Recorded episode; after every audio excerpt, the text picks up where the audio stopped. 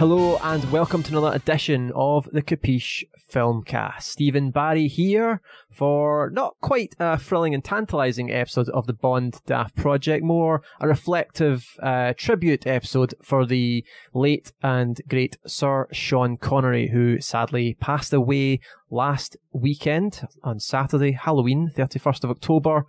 Uh, and it's just been revealed as well from his widow that he was uh, suffering in later years from dementia. So it actually caught us off guard. We were uh, currently in the middle of recording our uh, Bond ranking episodes, and it was announced during that. So we decided to wait a week, collect ourselves, and come back and do this episode to discuss uh, Sir Sean's legacy.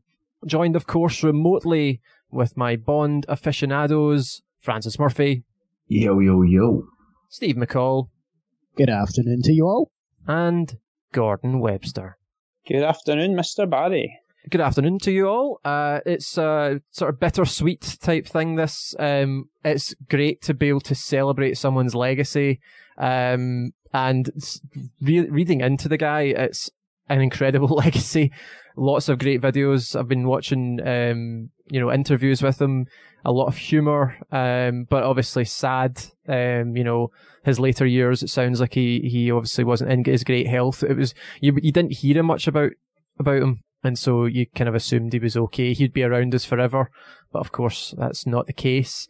Um, before we go into just talking this episode, we're going to be, be talking about, obviously, I will focus on his Bond films. This, the, well, yeah, the seven Eon produced, the six Eon produced films, and uh, we can briefly mention the other Never Say Never Again, um, but also his other films that we we enjoy. Um, performances over the years, he he became bigger than Bond. He was his own star. He became a big star. It was probably up there with Arnie and the type of screen legends, and um, yeah, probably one of the biggest stars, if not the biggest star out of Scotland, which I think we can all um, you know, appreciate that as, as Scotsmen ourselves.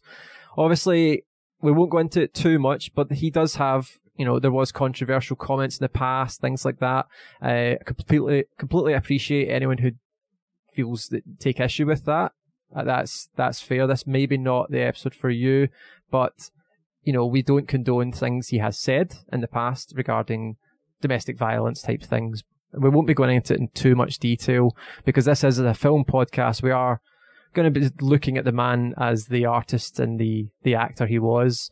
Um, but it, it, shouldn't be completely ignored because we, we, we don't, they were abhorrent comments in the past. But yeah, guys, I was thinking we can start with, uh, with Mr. Sean Connery's career, but I was thinking, what was our first experience with him? What was your first film? Do you remember?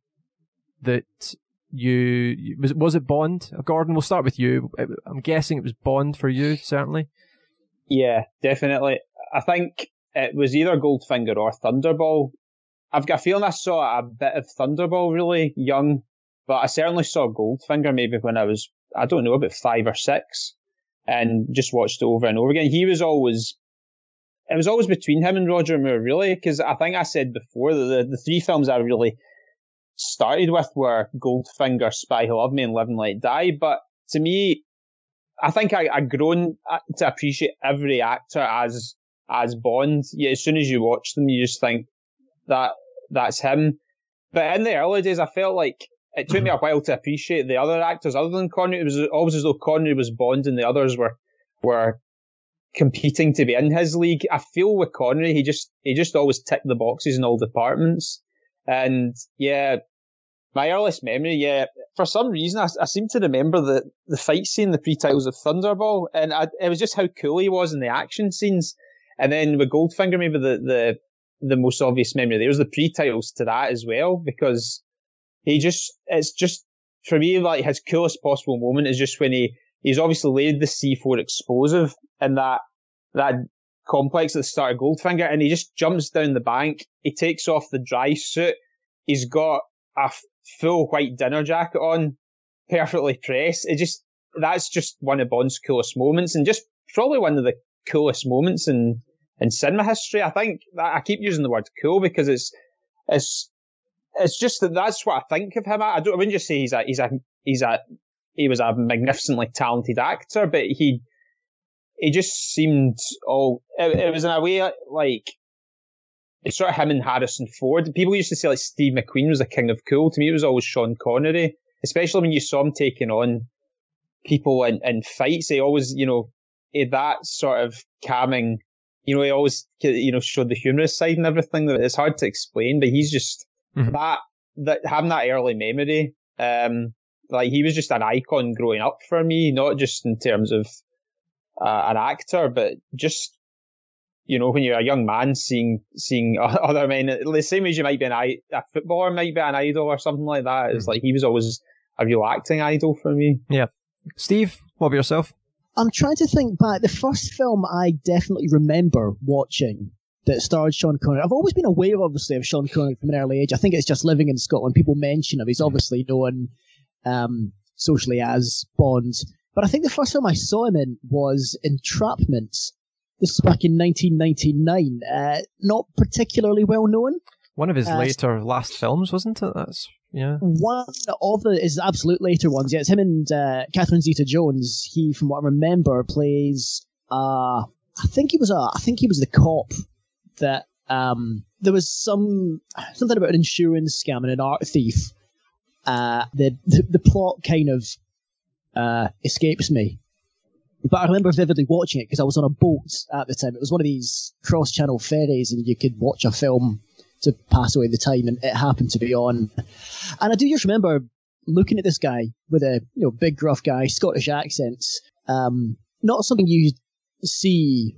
Maybe you see it more now, but I suppose at the time particularly seeing a Scottish accent on the screen and being that young and thinking, oh, he's got the same accent as I do. Obviously, not realizing how close to me he grew up, obviously, all those years ago and whatnot. We're yeah. the same city.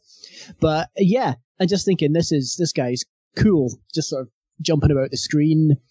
Um, I mean, it was, it's either entrapment or obviously Indiana Jones. I've got very vivid memories of sitting watching him in that film. And he was quite funny. Obviously, in Indiana Jones, there are moments where the humor comes across. Mm-hmm. And you don't, honestly, I, I don't think you see a lot of humour from Sean Connery on screen. He tends to play more serious, more sort of cold-hearted, more sort of maybe sort of vicious or old man type roles, particularly towards the end of his career. Mm-hmm. And it was just, it was always, he is, I think, I think cool is actually the word as Gordon summed up. Just watching him on the screen, there's something, there's something magnetic mm-hmm about him. Yep. Yep. Um, there was very little that he did that was that was too bad. Mm-hmm. Yeah, part of the thing I loved about the Last Crusade, Steve, is because, like I said to me, like there's a few people up there that've got the sort of charisma and the ma- magneticism of of Connery. Apart, Harrison Ford was quite close. Just seeing the two of them on screen together was just that's that's just such a great thing when you see two of your favorite actors together that you might not have predicted to be together. Harrison Ford paid a brilliant tribute to him this week. Actually, there was he was recalling stories. I think if he took Sean Connery, I can't remember what it might have actually been Last Crusade they were filming, but he took Sean Connery on a, a motorbike ride with him on the bike and Sean Connery in the sidecar around these really windy mountains at like 100 miles an hour, absolutely scaring the crap out of him and watching him squirm and how much sort of fun they had doing that. And it, it sounds like the two of them had a right laugh together. But yeah. reading Harrison's tributes to him this week was fantastic. There's been a lot of celebrity tributes, uh, and Nicolas Cage had, had a lot of great things to say about him. Even um, obviously Barbara Broccoli and Michael G. Wilson also put out some great comments. Obviously, I mean he. We'll go into that in more detail. I think we can talk about it a bit. Um, obviously the the sort of falling out in the late Bond years uh, around You Only Live Twice with Cubby Broccoli and the sort of not they weren't talking for years, but they patched things up right before Cubby died in the mid nineties, which was which was quite nice to hear. Fran, what was your first first kind of film memory of Sean Connery? Oh God, it's hard to it's hard to recall. Really, I think it, I must have been quite young, and it would be I think it would have been one of the Bond movies. It had to have been. I mean, I don't really remember. Um, I think my first sort of awareness of Sean Connery as a as a sort of a human being, as a like you know, uh, you know, rather than just James Bond, that as a young child thinks of James Bond, you think they're a real person almost, don't you, when you're watching a movie? But I remember in primary seven, it must have been about 1997, that sort of time, when the, there was the well, Scotland was getting its own parliament, Mm. It was the de- devolution thing going on, and I remember. Maybe ninety nine, wasn't it? Oh, sorry, yeah, aye. But I remember being in primary seven though, because it was being talked about. I suppose they were probably campaigning and things like that for it. Well, that, that was one of the reasons that because Tony Blair, I think, was saying that if you got elected, they would look at that, and and that was kind of the the start of that. Yeah, the 97, 98, 99 to when it actually took place. But I remember becoming aware of Sean Connery and quite liking him because of what he was saying, because he was always really quite passionate about, yeah, you know, yeah. his heritage and you know, very a very Scottish guy. Do you know what I mean? Like uh, his his uh, ways. Um, uh, very often see him in a kilt. Yeah. You know, if he was pictured with his wife. Loves golf. event or something loves like golf, that. loves football. Yeah. Yeah. Uh, you'd see him at matches and things like that, wouldn't you? And, mm-hmm. um, but I, I, after he died, I was kind of looking at his life and I was thinking a bit about, you know, there was a whole long period of life that he had before he was an actor. Yeah. You know, where you know, he grew up in total kind of. He grew up not, in a, a, rough area. I, I, mean, I don't know Edinburgh, Edinburgh very yeah. well, but um, he's kind of known as kind of a rough area. Um, yeah. Steve, obviously, you must have been quite close, or do you know that area he grew up in? I know, I know Fountainbridge quite well. It's a nice area. It's, it's now very studenty and it's known because it's got a big cinema complex there. Right. But it was known as one of the kind of rougher areas, and he was apparently known as the hard man. Yeah, that he had a reputation for. I don't think he was kind of causing fights and stuff. It was kind of he was one of the bigger guys. He was, I mean, he was a bodybuilder. He went for. I don't know if he went as far as Mr. Universe, but I know he was. He was obviously yeah, did. bodybuilding. Was he Mr. Universe? No, he wasn't obviously Mr. Universe, but I know he kind of he was in that kind of uh, arena. He entered those kind of bodybuilding contests. Yeah. Yeah. I didn't know that about him. It's quite incredible when you look at a brief list of the things he was doing on the side. I think he was trying to get into acting and theatre work, taking small bit part roles, but you know, during before sort of before it as well, he was doing. Was he was a milkman? I think he was a milk boy from like fourteen years old or something, or maybe yep. was it even younger, maybe ten or something. If you speak to anyone in Edinburgh who's over the age of sixty, guaranteed they will try and tell you that Sean Connery used to deliver the milk. yeah. It's a big thing here. They pro- he probably didn't, but everyone will try to. Oh, he used to deliver my granny's milk. Yeah. Um, he was also he almost ended up playing for Man United. He was offered twenty five quid a week by Matt Busby. That's incredible. Because I, I knew he was a keen footballer, and I read he was yeah. I didn't know it was Man U. I thought it was uh, that's amazing. Um, yeah, that is, I think I read somewhere that he was also uh, he worked as a lifeguard and things like that. You know, how did he how did he have the time to do all this stuff before he this amazing well, film career? I, th- I think it was more of a um, you know, I can kind of identify with that. I mean, I was never like a, a model or a, a coast like a, a you know, a, guard, a guard, like to save people's lives in the water or whatever. But this idea of going around and just getting what you can get and doing what you, you can do for a long time. Yeah, I, I, that's what I used to do. Yeah.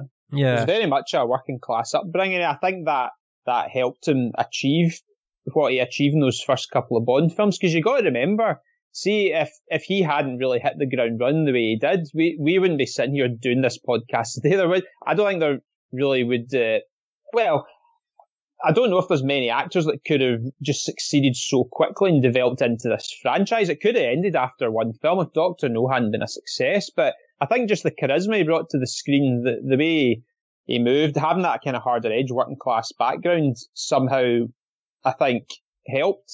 Yeah. I mean, obviously he was in the Navy as well, which was incredible. Um, uh, I think he was discharged on, I think it was a uh, medical grounds. Uh, he had some sort of ulcer. So these kind of things led him onto the path back to acting. Um, and obviously I've not seen his early stuff, but obviously, just kind of reading about it, it sounds like he impressed everyone that met him.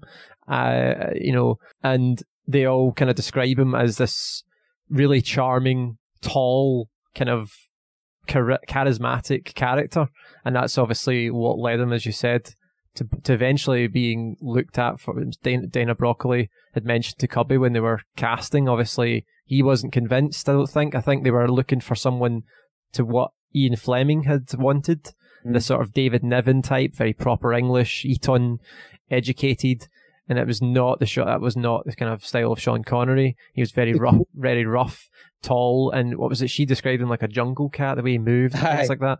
Th- yeah. Hmm. But she was she found him very Sullivan- sexy. I think she she said that he was really attractive in the film. I can't remember what film it was. Um, so she was like, "No, you really, really should should look at him again." So yeah, um, fantastic. Ian Fleming's quote at the time apparently was, "I'm looking for Commander Bond and not an overgrown stuntman." Yeah, So he obviously wasn't impressed. But apparently, Sean Connery is actually the reason that Ian Fleming wrote a half Scottish history into the later Yeah. Bond books because he was he became that impressed with Yeah. Sean Connery. Which Yeah. I Yeah, didn't I- realize that he was kind of the reason for Mhm. for that backstory. yeah, Yeah, I, I think because he wasn't impressed with him at all at first, like you said. And the the whole thing is, I mean, Connery has a very prominent Scotch accent, not just in the the 007 movies, but so practically every film that's just the Sean Connery voice. This is what you're going to get. Which the, the just that there's not really another voice like it in Hollywood. It's just that it doesn't matter what role he's doing. To me, you don't even think about the fact he's sounding Scottish. And I think in Bond it kind of worked because you've got you've got the idea in your mind that he maybe was a, he actually is Scottish, and they grew up in the Highlands when he was a kid and all that. But to me, for all the years and years I've been watching these films, I've never really thought about him sounding Scottish. It's just that's just you know because I think he also had a sort of he gave his his voice was from a sort of upper class, almost snobbish edge at times. You know, it just it really worked. I think just that to to sum up it perfectly, it would be that you know the the line we all know that the opening Bond James Bond in the casino is just the way he says that. I don't think that's just Sean Connery talking as normal. He's you know to me it, it just. It's the same as like to, to give Pierce Brosnan credit. I don't think he. I never thought about the fact he sounded a bit Irish. It's just like that's how you would think this secret agent would sound. Do you know what I mean? I think the, the they're similar in that way that they don't have a strong like it's not Connery's accent obviously is indistinguishable. Essentially, I, I don't feel that anyone sounds like Sean Connery, but um, he sounded different before Terence Young kind of took him on. I think he act or well, it was probably the accent started to change. I think before Terence Young, but Terence Young, the director for Doctor No, took him on and refined him completely in terms of dress sense, walk, style, taste, the kind of uh, all of Bond's character. He then kind of, kind of, because Terence Young, that was that was apparently what he was like, and then sort of trained Connery to become that. And I think that, that developed Connery as well as a person, like that. He started to kind of embody that kind of posture and stature and things for the rest of his career. And I think before that, I can't remember who it was. Um, right at the beginning, he was told, I was ro- watching a documentary. He was talking about um, who kind of gave him the idea to become an actor. He'd done a couple of like rigging up um, sort of theatre companies and travel in the country, and he loved it. And someone said, "Why don't you? Why don't you do acting?" He says, "Oh, me? Like nobody from Scotland can. Nobody would get a chance in acting." He says, "Well." You're because he didn't go to school. He left school at thirteen, and he was illiterate. And so they was like, well, if you want to learn acting, you're going to have to be able to read scripts and get into characters and things like that. So here's a list of stuff and research it. And he spent a year just doing that. Shakespeare, everything, to the point that he became a completely different person and became this refined, you know, th- that he- his accent changed as well from the sort of, he's spoken about what he used to sound like and it's more like how he would sound in the street. But yeah, it's, it's, it's incredible. That, that's the thing, right? Like, as an English teacher, I'm supposed to say to kids, it's really important that you learn to, you know, not only to read and write, which you should know already, but to be able to, you know, look at deeper into language and, and writing and ideas and all these kinds of things, right? But Sean Connery wouldn't have done what he did if he didn't have to struggle like that and then learn later, and he wouldn't have been who he was. Do you know what I mean? Yeah. Sean Connery could have done well at school and learned to read and write and then gone and been like a, a bank clerk or hmm. something. Do you know what I mean? Like, you know, and then and then he never would have had to go around and never would have ended up in the situation where he would have ended up an actor. And sometimes I think of that when I'm saying to kids, you know, you need this, you need that, and I think I'm actually closing off a wild adventure for you by telling you to be sensible. You know? Well, I suppose you're giving them the same, like, the actor or whoever it was, I can't remember when he was told you should really get into acting, but here's a list of educators, because he self-educated himself. That's what he was essentially being told. So, I mean, you're telling them the same thing that that actor told Sean Connery. Uh, yeah, but at a different stage though. yeah. So Sean Connery, like, and there's other people who are absolutely like there's a lot of very successful people out there who have had incredible lives who had no academic success whatsoever.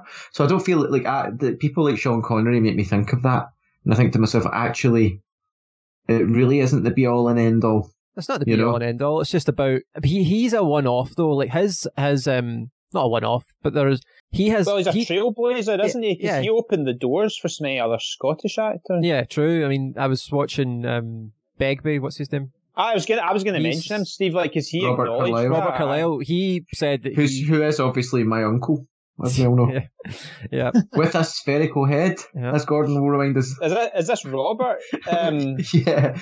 Yeah. he's So been on our podcast. Uh, It's like Yeah. a lot of actors, I think, can can sort of put Sean Connery as half the reason that they got any kind of opportunity. I think people didn't see Scottish actors as this as a leading man certainly until Sean Connery paved the way. Uh, really with Bond, I don't, um, but yeah, Doctor. That's- I mean, Scottish Scottish um, characters were more jokey and daft, Yeah, weren't they? yeah. Before that, it was like you know, oh you know, yeah, the daft Scottish guy, you know, or you know, drunk, or We're you know, it's probably what- stereotyped. Yeah, Oh yeah, but the thing is, I mean, that continues. I mean, what I find quite funny, have they banned groundskeeper Willie from The Simpsons yet? No, Or is he That's is he still okay. is he no, still that's okay? still okay. Yeah. You know, that's the thing. Where like, you know, Scottish culture is as ancient and as tragic in some ways as any other.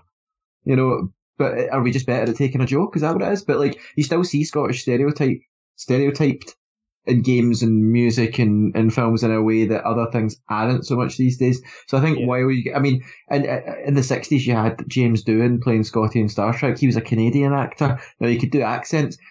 I'm glad they picked him because he played the role well and, and became quite beloved, you know, as as as an actor among the fans. But it's that kind of way where is there an alternate reality where you're praising a Scottish actor that really did take that role and go with it? Do you think? Yeah, yeah. Well, that's it. Uh-huh. So that sort of, I mean, I, I remember even watching what was it called again? There was one with um, what's the the guy in Grey's Anatomy called? Do you do you know that any of you know that the the guy that played the main doctor? And then he, there was this like rom com movie, romantic comedy came out like maybe ten years ago, and it was an American woman marrying a Scottish guy, and it was just so. I remember my girlfriend at the time was an American and she showed it to me. I was just like, this is ridiculous. This is ridiculous. I mean, like, if it was true, then every Scottish family would have have their own castle and all that, and peasants all walking around. And, you know, this was 10 years ago. So I think we need a few more Sean Connerys. We need a few Well, more. Yeah, and let's not forget he did donate. Was it his entire fee from Dimes of Oh, yeah, to yeah. the Scottish Film Institute? million. Yeah, which uh, that must have opened a lot of doors. definitely. Exactly. It's and you know, that, that's the thing, because people talk, oh, Sean Connery wanted extra money, blah, blah, blah. What did he do with it? He did something incredible with it. I know. I'm very conflicted on that because you see some of the comments from him. He comes across so bitter in the late era of his career. Well, not the career, the the Bond career. Um, so he wanted obviously more money. He wasn't. I don't think his pay really increased over the films. Obviously, and the producers got bigger payouts from the successes of the films. By the time You Only Live Twice came out, he he wanted a co-producing credit. They didn't give him it. And so then he was in a huff with Harry Saltzman and Cubby Broccoli. Um, I, I don't blame him. I don't blame him. Do you know what? The more I've read about him recently, the more I realise that Sean Connery, uh, and, and I'm glad that as a podcast we haven't glossed over the complexity of the man, right? Yeah, But The thing with Sean Connery is that Sean Connery is a real human being, or was a real human being, right? So he's someone who came from a poor background. He had good and bad points to his character. He had flaws like everybody else. Um, he had a working class man's, and I say this again, working class man, because of the time he came from, working class man's view to money and being paid fair wages for what you do. He had um, the working class man's attitude towards giving back to the community Yep. that he came from as well That's very true. proud of his heritage. And, and you know, um, when you look at a person, right, and I think this at the time when they're alive, I think this a lot these days, and I think it's a shame that we don't consider that when they're alive because you just slam people when they're alive, and then when they're dead, you go and look at it more Well. I mean, the thing is, he's been given with- plenty credit over it. he was given oh, little credit yeah. over his life. He was knighted and all Sure. sorts. Won like, awards. you know, this idea of, you know, you got to look at it and you got to think to yourself, everything's on a scale, isn't it? The Egyptians used to talk about that when you go to hell or heaven or whatever it was the Egyptians would have, and they'd measure your your good and bad points on a scale. And the reason that that, that happened was that because nobody's all good or all bad, you know? Yeah. No, Um, nobody's sin. I don't know. You you sound know, like you're and I- arguing against a point that No, nobody's it's made. just- I think it's more, it's, I'm just trying to make it very clear to anyone who does listen to this that that's the way I'm thinking. That, um, you know, it's not that I like him despite what he's done. That's not the, what I'm trying to say. What I'm trying to say is that, that everyone I've ever known has been like that. Everyone has, there's, a, I don't have a single person that I've ever met that I haven't, uh, like people I've admired that maybe I've thought, mm, you know, but I'm, I'm glad, I guess the point I'm making is I'm just glad that we've, you know, we're looking at, we're looking at all the aspects of his character. I think that's quite important, isn't it? Yeah. Yeah, so- on Yeah. on that note, gentlemen, uh, you mentioned Daniel. Uh, no, you didn't. No, sorry, you mentioned that obviously you thought Connery was maybe going to expect a co-producing credit. That, that's interesting. I, um, I, I wasn't sure if that had definitely happened. I heard like sort of rumours about that. Daniel Craig, obviously, um, I think he eventually got some sort of co-producing credit. But um, on that note, gentlemen, um, Daniel Craig's statement last week um, about Sir Sean's passing, he says, it is with such sadness that I hear of the passing of one of the true greats of cinema. Sir Sean Connery will be remembered as Bond and so much more. He defined an era and a style, and I'll fast forward a wee bit. He says he will continue to influence actors and filmmakers alike for years to come. My thoughts are with his family and loved ones. Wherever he is, I hope there's a golf course. That was a, a nice statement, obviously, to, to follow up. Mm. a Um, lot of people have been making that comment, and it's quite. I think Harrison Ford said the same thing Yeah. actually about golf courses. Yeah. Uh, Yeah, which obviously yeah. shows Big that's, that's kind of that's what everyone remembers about him. Clearly, It's- I just He Yeah. seems like the kind of guy who would come off a a really sort of heavy, strict shoot and go right. Do you want to go and have a few rounds? Yeah. yeah, That's the thing. I want to, I want to kind of think about Sean's fate. Okay, so let's imagine that Connery has woken up and he's just, he's never able to get off this golf course. He's there all the time now, like eh, for eternity. Do you think he would enjoy it all the time? Probably. Yeah. It sounds like it from the words that everyone have said about him. Yeah, Obviously, as long li- as the sun is shining. And, Mhm. Yeah. yeah, well, he lived out his day, his final, um, like day, like twenty years or so in, in Nassau, you know, and able to enjoy enjoy his golf every day. I think he maybe his own private golf course or something. Which I mean, you know, he obviously worked so hard and he he achieved so much even away from Bond. Um, and then, I mean, there's obviously, I think all of the the Bond actors um have uh, paid tribute to him. Uh, I was Yes. just going to say Pierce Brosnan's one quickly because he he said a nice few words about about Sean. He says, um, "So Sean Connery, you were my greatest James Bond as a boy, and as a man who became James Bond himself." He said, um, "You were mighty in every way as an actor and as a man, and will remain so to the end of your time. You were loved by the world and will be missed. God bless. Rest now. Be at peace." Mhm. So that's a short version of Pierce's statement. Obviously, uh, Dalton and Lazenby also said had some nice words to say, and aye, so many. I mean, he was he's just such a huge name in Hollywood. We talk about him more in a Bond context, obviously, but there's been, like you said, there's been absolutely huge amount of tributes just pouring in from all angles. Not even obviously from a political context, people in sport, just just people in general. Well, that, that's the thing, uh, Gordon. You're you're kind of touching on something here. This idea that you know there are certain actors, actresses in particular, who go beyond. They become they become almost a foundational part of the culture that we live in. You know, like you're like, do you know what I mean? Like he he he is the face of Bond. James, but James Bond in a lot of ways, but Yeah. but Sean Connery himself is a thing.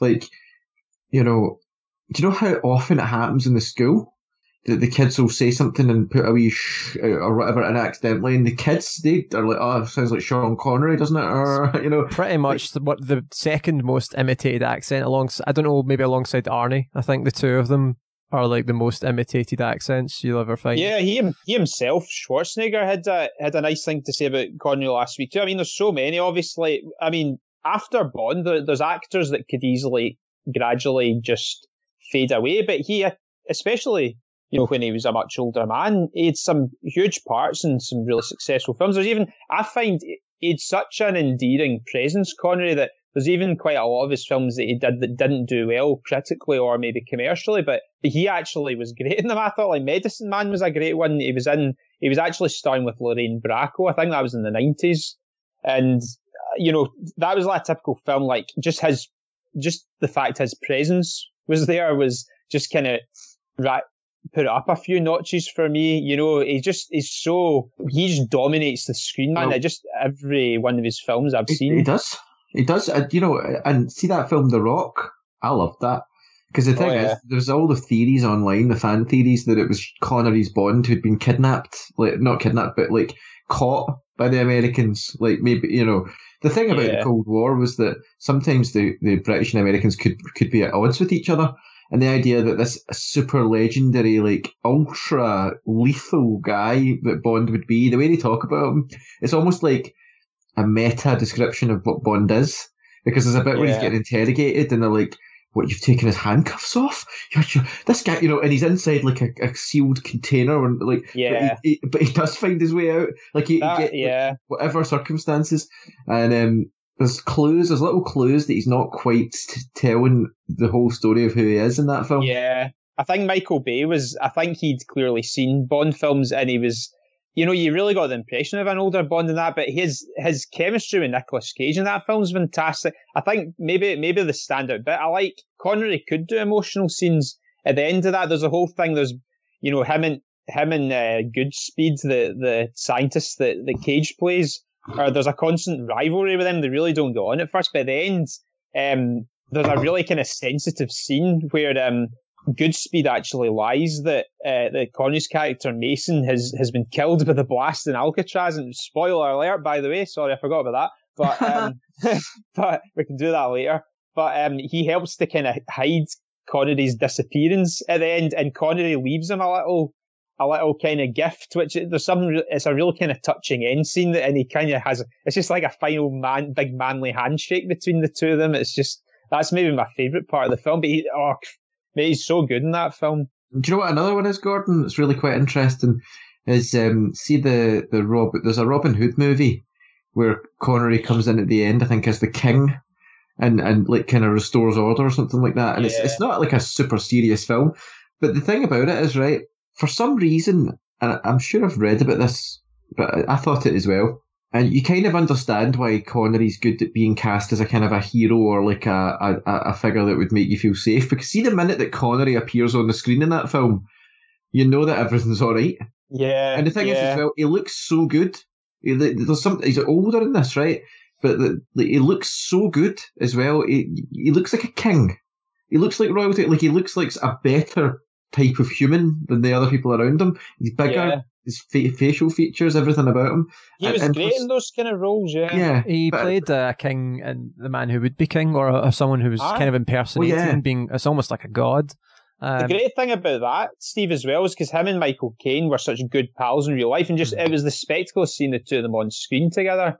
And the, oh, that's, I mean, I should also point out he was good friends with Roger Moore off screen. Obviously, they played Bond in different eras, but I mean, there's countless photos of the two guys together, and and obviously, there's a whole thing. Most Bond actors, there's a disconnect because they all did play the same character in different eras, so they, they never really acted together. But and they, the two of them didn't. I don't think they acted together. But there's a real. It kind of brings warmness to my soul just seeing, knowing the fact the two of them were pals. Obviously, they passed on. You know, Ooh. And I can think, you know, you hope the two of them will be together up there. Gordon, I had a, a, question for you, by the way.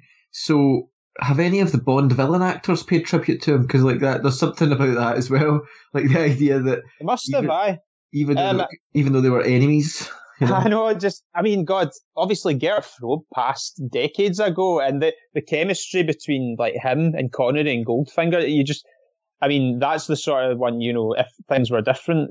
I mean, because they, cause they had a good laugh off screen as well. Obviously, there was a language barrier with Gert Frobe, but yeah, I mean, I'm not, I, I didn't actually hear any or was looking out for any, but there must have been, you know, some of these Bond villains who are still around. The, the actors had said something, but yeah, the, the, this is the thing. This is what's so sad to see the era we are doing this podcast. It's like this generation, Connery, obviously recently Margaret Nolan, who also was in Goldfinger with and passed it. And not long before that, Honor Blackman, that whole generation, it's sad that they're just, they're just gradually fading away. I mean, the, I mean, we can always, uh, you know, come back to some of these. Obviously, a big one recently was Michael Lonsdale playing Hugo Drax, who, who passed several weeks ago. I, I guess when we get to our villains episode, we can uh, may, maybe pay a bit more of a tribute to him. Just a couple of days ago as well, Geoffrey Palmer obviously played Yep. Mhm. Admiral Roebuck. Tomorrow Never Dies, died at the age of 93. We had, uh, yeah, Margaret Nolan, who of course played Dink with Connery and Goldfinger and, you know, was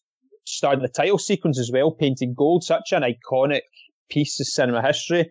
Even just behind the scenes, but you know, we got to remember, um, just like I, I was going to give a brief mention to Arthur Wooster, who was the Yeah. second unit director for a lot, a good, do- I don't know, a dozen, quite quite a lot of films, especially in the sort of Moore Dalton era. He he recently sadly passed away well into his nineties again, and and Alan Tomkins, the art director, another one who worked in, in Empire Strikes Back. And of course, yeah, like we mentioned before, Diana Rigg Honor Blackman, It's, it's a sad time. Mm-hmm.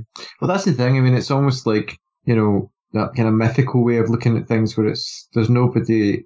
You get to a point with with all parts of history that there's going to come a, a day when there's nobody alive who remembers.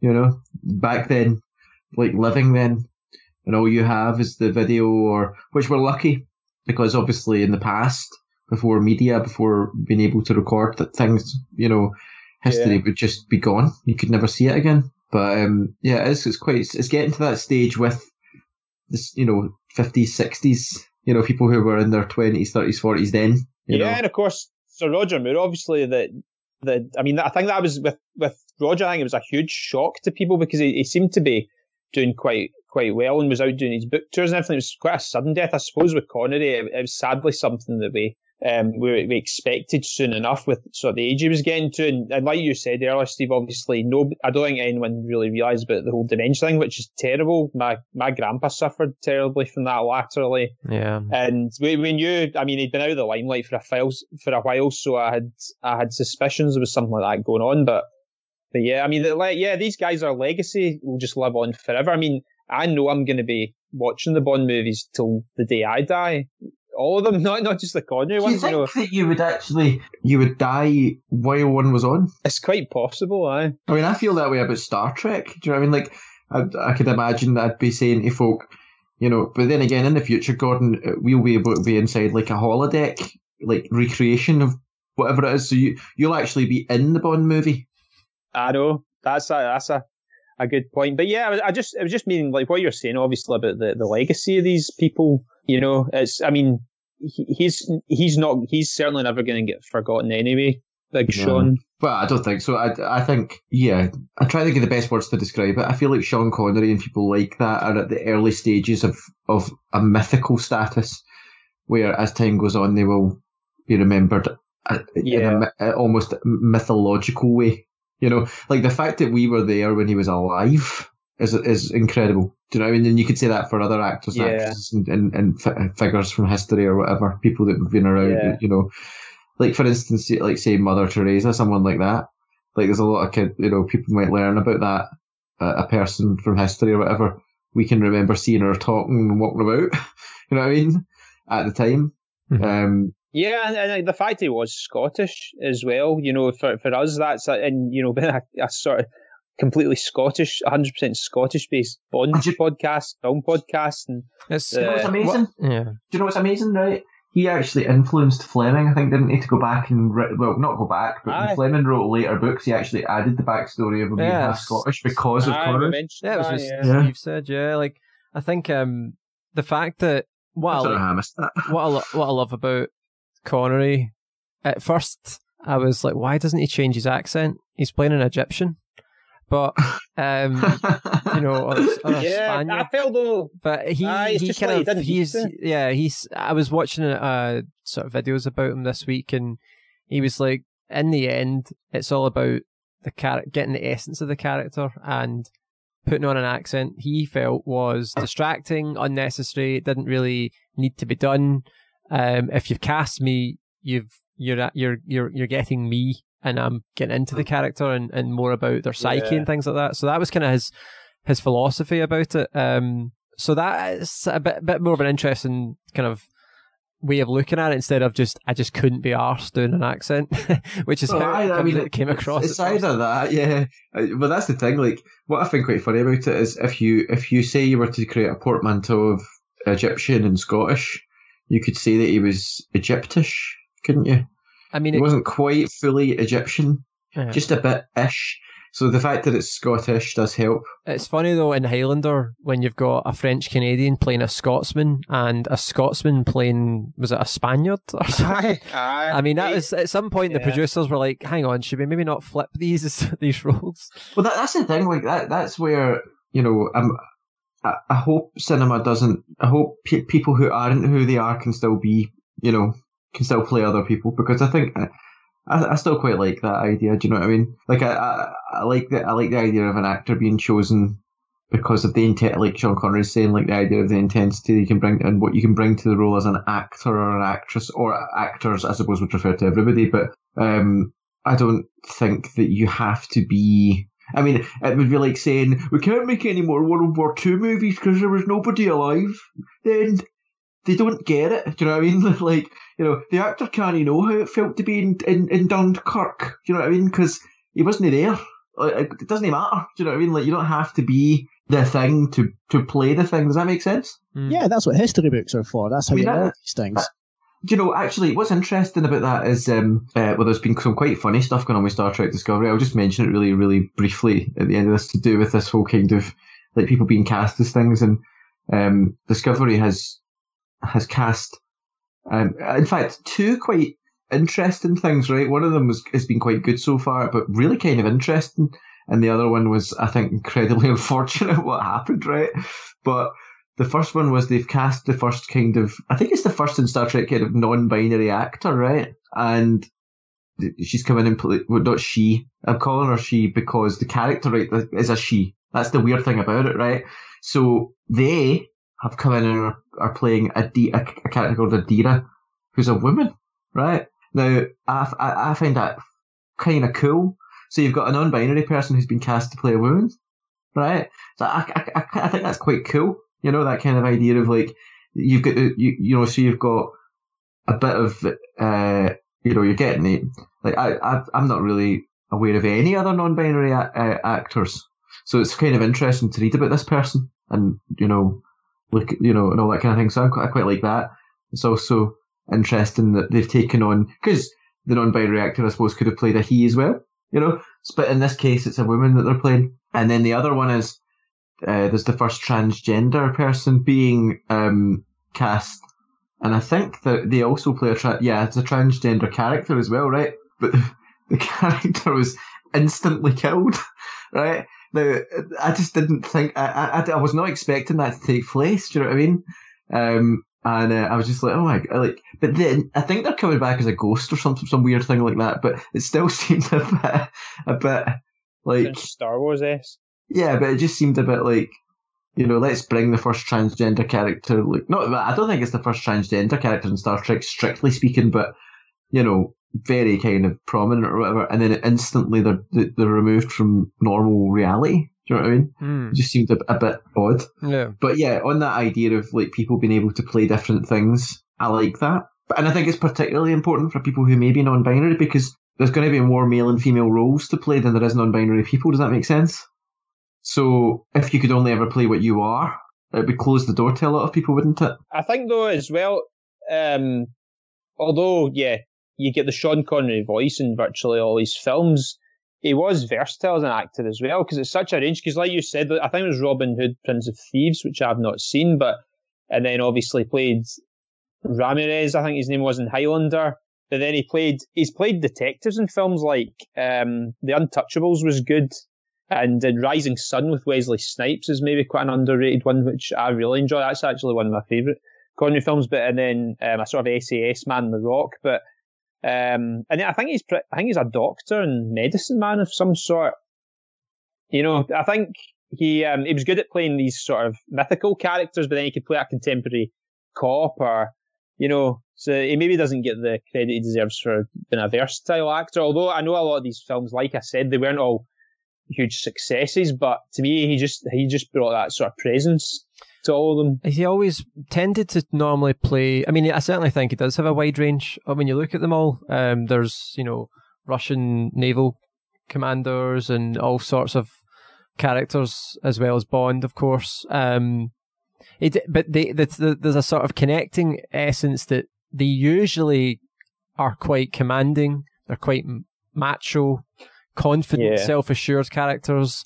I mean, I can't think of any roles I've seen him where he plays a genuine dweeb type character, like a sort of Yeah, you're right. self, like really lacking confidence. Um, I mean, his stature probably doesn't help that, but he still. Some actors can still do that.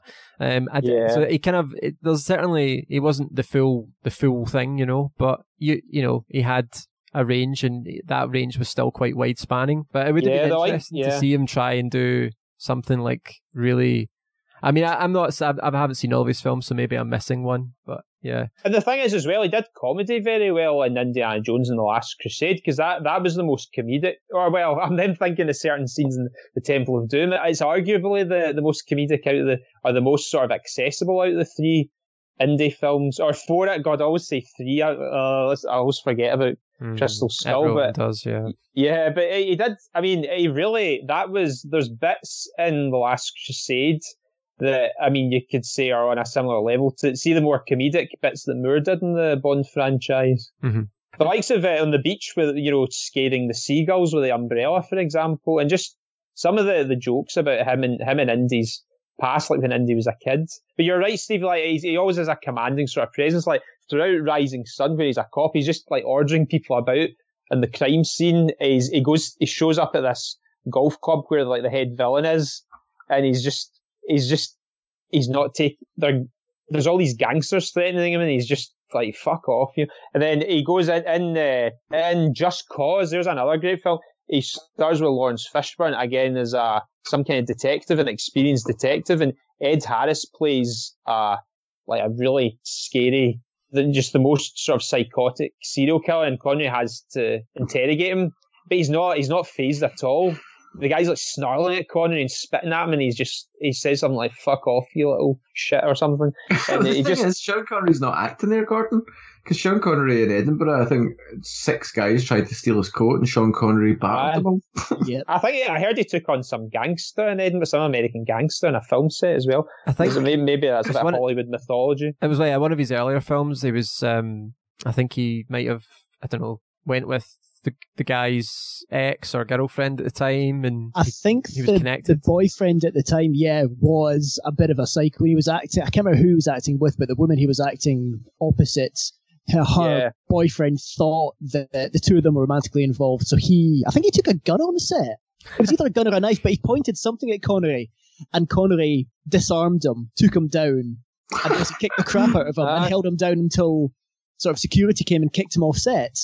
It's a But different it does sound like he just it, it, he didn't seem phased. He just kind of went, "Oh, for God's sake! Right here we go. Take the gun off. Yeah. him, take him down Before to the. Bond as well, it was I think it was another time, another place with Lana Turner, I think it was. That So if, if bell, that yeah. didn't, that's like the whole thing with Lazenby, like because they liked what he did, knocking out uh, or punt, hooking some stuntman or something. They're like, "We're going with you." That was that's almost like you can imagine they just heard about that and thought, "Right, this this is the, the guy we want to play." On, why, why did perfect." Lazenby? Why did Lazenby batter a stuntman? What, what, No, what- didn't. Uh, sorry, I, well, he didn't batter us. I think it was something like he hit a, a stuntman too hard and broke his nose or something like that. And right. apparent, apparently, Harry Saltzman or, or Cubby Broccoli said, "Right, we're going with you." Like that was confirmation that he was the. And it, I like Steve Barry. You mentioned earlier on about just like the way he walked. I, I think Harry Saltzman said that after they did a sort of interview with him or the first time they met him, like Saltzman actually deliberately looked out of the window to watch him crossing the street, and he said the whole thing about moving like a panther,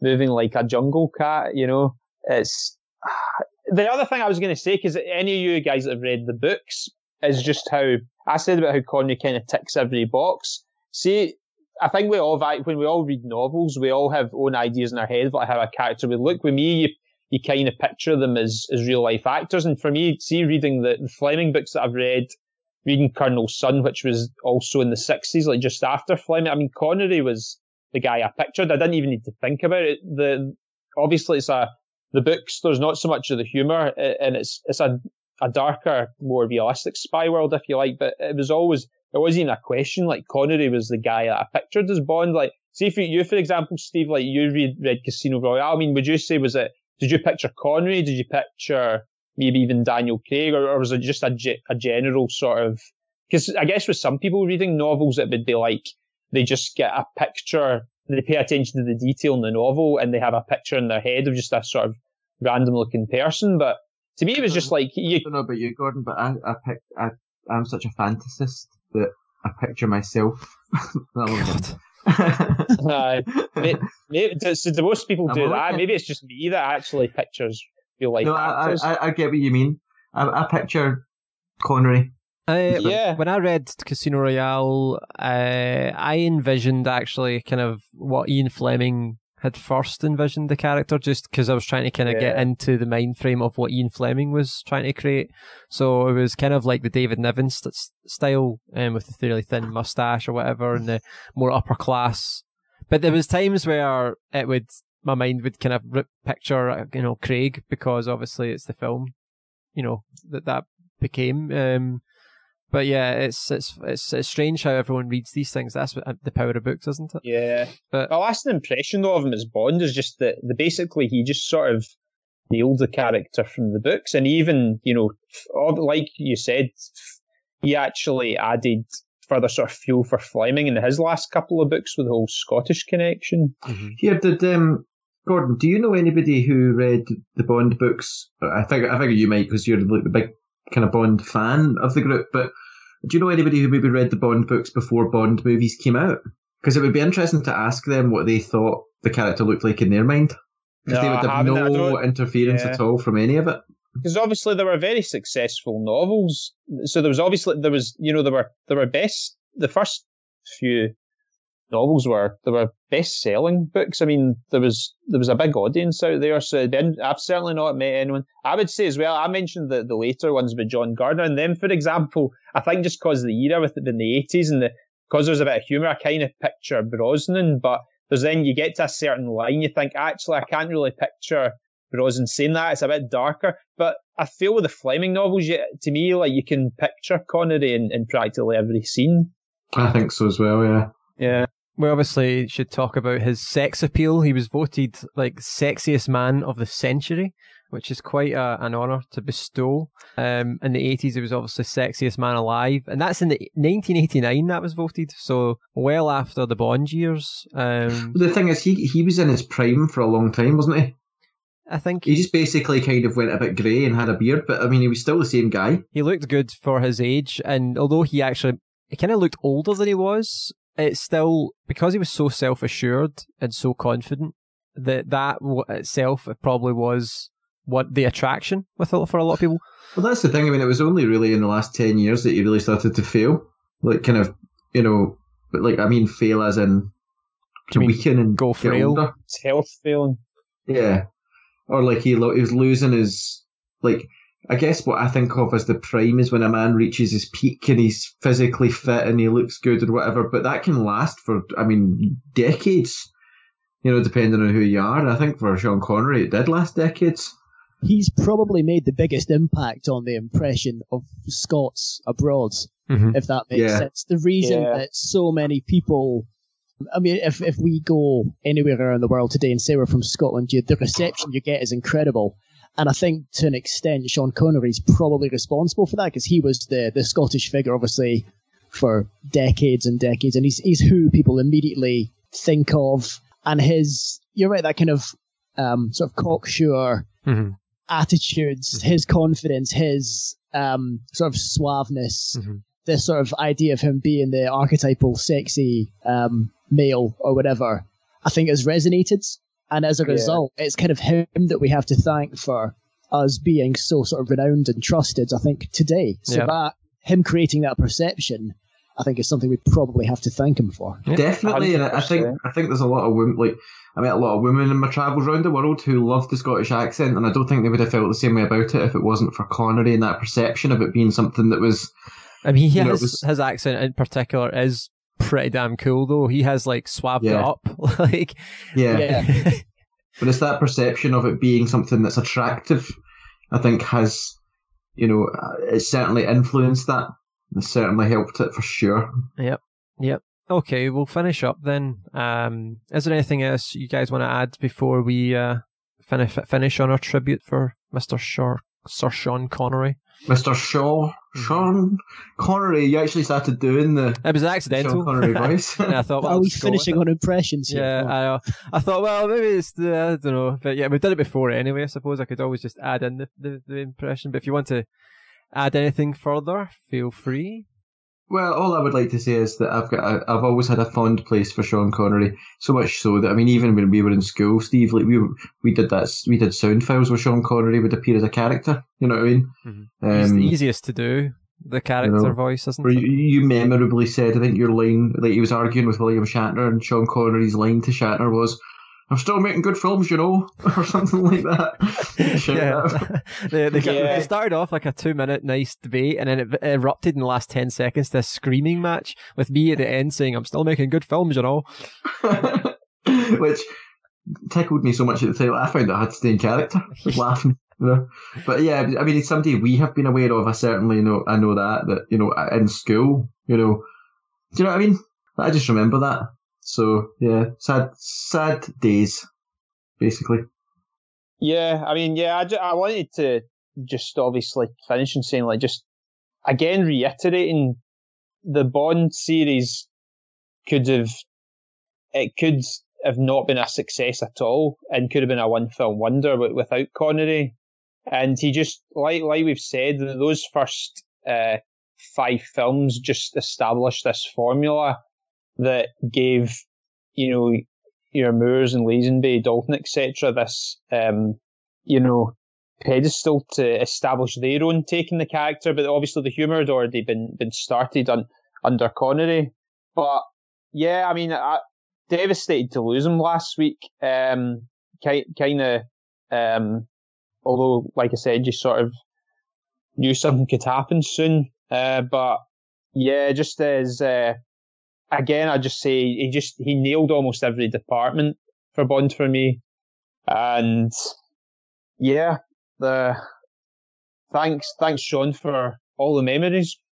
All right, I agree with that. I think he's just got it. I don't know. He's just a, a legend. There's not a lot good that I can say about Diamonds Are Forever, as we've established throughout this podcast. But seeing that clip of him all this week, we've been running obviously news reports about him, and the clip that keeps coming up is a kind of 10 second clip of him saying, I wasn't going to do Diamonds Are Forever, but I said to them, I said to the producers, I'll do it as long as you give me a million dollars to set up this education trust back in Scotland. Mhm. And they went, all right, pay the money directly into this trust. And I think that's that's possibly outside of any sort of film role the best thing he's done. It's I love people that will do that, will put the money where the mouth is and go, right, I'm going to pay back to the community and pump all this money, huge amount of money. And the amount of people that came up, their careers have been possible due to what he did. Effectively, he he stepped back into a role he really wasn't comfortable doing, he really didn't want to do. He kind of just put himself through that to get money to set up this trust. I just, there's something about that I particularly admire and appreciate. Yeah. And uh, yes, he's he has said some horrible things in his time. He really did, and that can't be overlooked. But when you balance it out with things like that, it it, it acts as enough of a counterbalance. It can go, you know what? He had some good ideas. He had some good ideas in him, um, and I think that has to, in particular, be paid tribute to. So Yeah, definitely. yeah, legends. Completely. Um, yeah, as Fran pointed out, he's a complex. Per- he was a complex person, and like most people, where his great things, like you mentioned, Steve, the diamonds are for everything is, is one of the fantastic elements of his character, giving back to the community that he came from, that she recognised once he came out of a rough area. He didn't know it at the time. He'd lived it and didn't think anything of it because he says everyone has nothing else to compare with. He then sees what life is like elsewhere and realizes now he wants to give back to what he came from. Amazing. Uh, but as part of being a complex character, there is things he has said and pro- potentially done with, um, we won't go into it, but that is definitely not, you know, you can't, as you say, overlook it. No, It's, it's, yeah, abhorrent and, and things like that. We definitely don't condone that, but yeah, um, from the element of the, the charity work, giving back, and yeah, his his kind of belief in bettering yourself Uh, he was that kind of character, always wanting to. He loved going to a film set and being around like-minded people and getting to know everyone and things like that, and and then getting to know everyone on the film set and things like that. He sounds like he loved a good laugh, and yeah, I, I kind of. I think he brought a lot to the films he was in. Uh, Diamonds Are Forever, probably one of the from a performance point, the only one maybe you could say I think he looks like he is just doing it for the money. But when you see where the money went to, and it's like, yeah, I, I can enough. accept that. Yeah, complex person, but will be missed, and yeah, a screen icon that uh, we may never see the likes of again, um, at least not for a while. Uh, a very unique character in film history. That will do our roundup and tribute to Sir Sean Connery. Uh, sadly missed, and yeah, we'll still be talking about him uh, going forward in the ranking episodes. So this won't be the last time we will be speaking about him anyway. But uh, for now, uh, yeah, you'll be missed. Thank you. Bye bye.